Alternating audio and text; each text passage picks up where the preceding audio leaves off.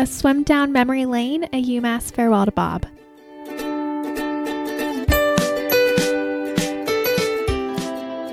When you think about this season, when you think about everything we go through, when you think about the process, and the process is every single thing that we do during the year, from the first meeting to the last, from every practice, every single opportunity in the weight room, in the dry room, everything that we do.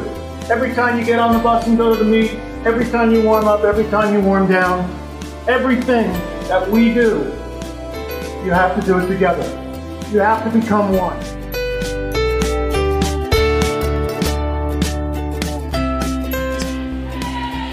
She's got the best time right now this season in the Atlantic 10 in the 100 breast at 104.7, over a second better than anybody else right now in the conference. And she's on pace to break that, Tim. Was only just over 31 seconds in the first two laps. And Staralsik turning for home. She looks like she might have cooled her jets just a little bit there. Uh, she went out really fast for a dual meet, and she'll be she'll be close, but it, will uh, you know she just wanted to make sure she got out for the win more than anything else. And that she does. A time of 107.21. Second place again goes to the men and women. Megan Nowak. And in third will be Tavis Potter. So it's a one, two, three sweep.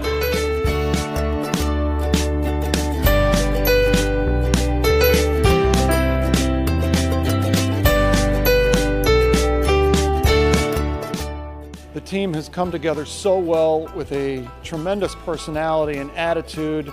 Um, we've, we, it, it has been really fun working with this team in the first few weeks, but they are really ready to get into a meet. At this time of year, we've been five full weeks, no meets, so they're really excited, especially when we open up at home. So it's going to be a, a very good event on Saturday. Welcome to retirement, Bob. One last hurrah.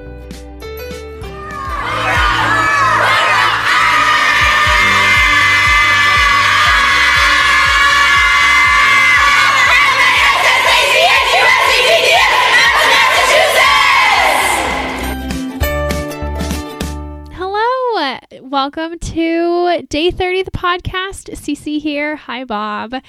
And we are kicking off the uh, start of the week.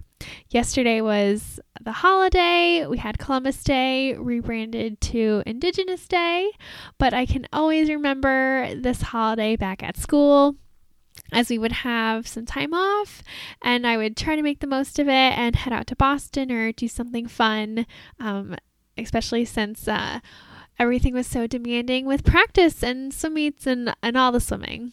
We have a very lovely guest today. We welcome Anne Dettloff Keane to the podcast. She is local in Boston, so it was so great to chit chat with her and hear how she's doing during these times. But uh, I loved what she had to share, so let's go ahead and dive right in.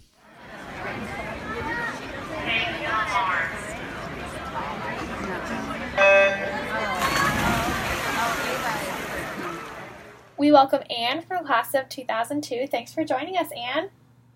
Hello. Hello. We are here celebrating Bob's retirement, and I would love to hear some of your favorite memories. Oh, gosh. You know, Bob, uh, now being a parent, I have so much more appreciation for all the things that Bob did for us uh, as, uh, you know, college girls and teammates and athletes you know, Bob provided uh, the uh, shoulder to cry on during the tough times, and uh, you know the the strong, proud, uh, happy uh, coach moments when when you you did something fantastic, and the the scolding moments uh, that were appropriate um, when you may have made some poor choices or decisions. Mm-hmm. Um, but man, Bob, you know, from the, the leather couch that allowed us to cry on in your in your office to um, the patience you had uh, for our training trips and other cel- we'll call them celebratory moments. Um, Bob was just a fantastic champion for every individual um, person and, and how they needed to be um, supported and guided um, through you know their, their college career. Yeah, it's it's really incredible any any side of Bob that you needed, he was there for you. If you needed him as a person, he treated you as a person, or as a swimmer, he treated you as a swimmer. Totally. That's Yeah. that's really well said. Yeah. Mhm.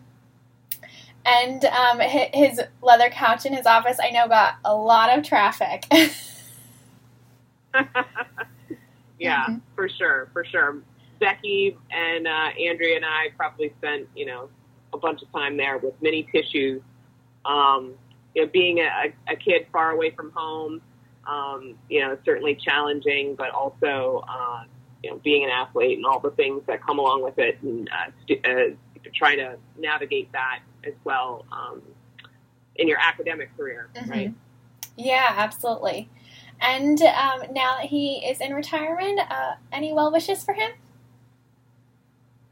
Yeah, you know, so Bob, you know, a few years ago um, has been championing for the Pan-Mass Challenge and and fighting uh, the great fight against cancer, and so I wish Bob many, many more years in in fighting that great fight, uh, and and uh, so a long, healthy, healthy, wonderful uh, retirement, and you know the ability to enjoy his children and now grand grandchild. So, Mhm.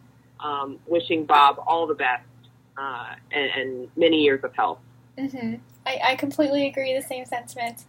And Bob, you were there for us for so many years, and we'll be here for you as you enter the early stage of retirement. But this has been so wonderful. Thanks for joining us, Anne.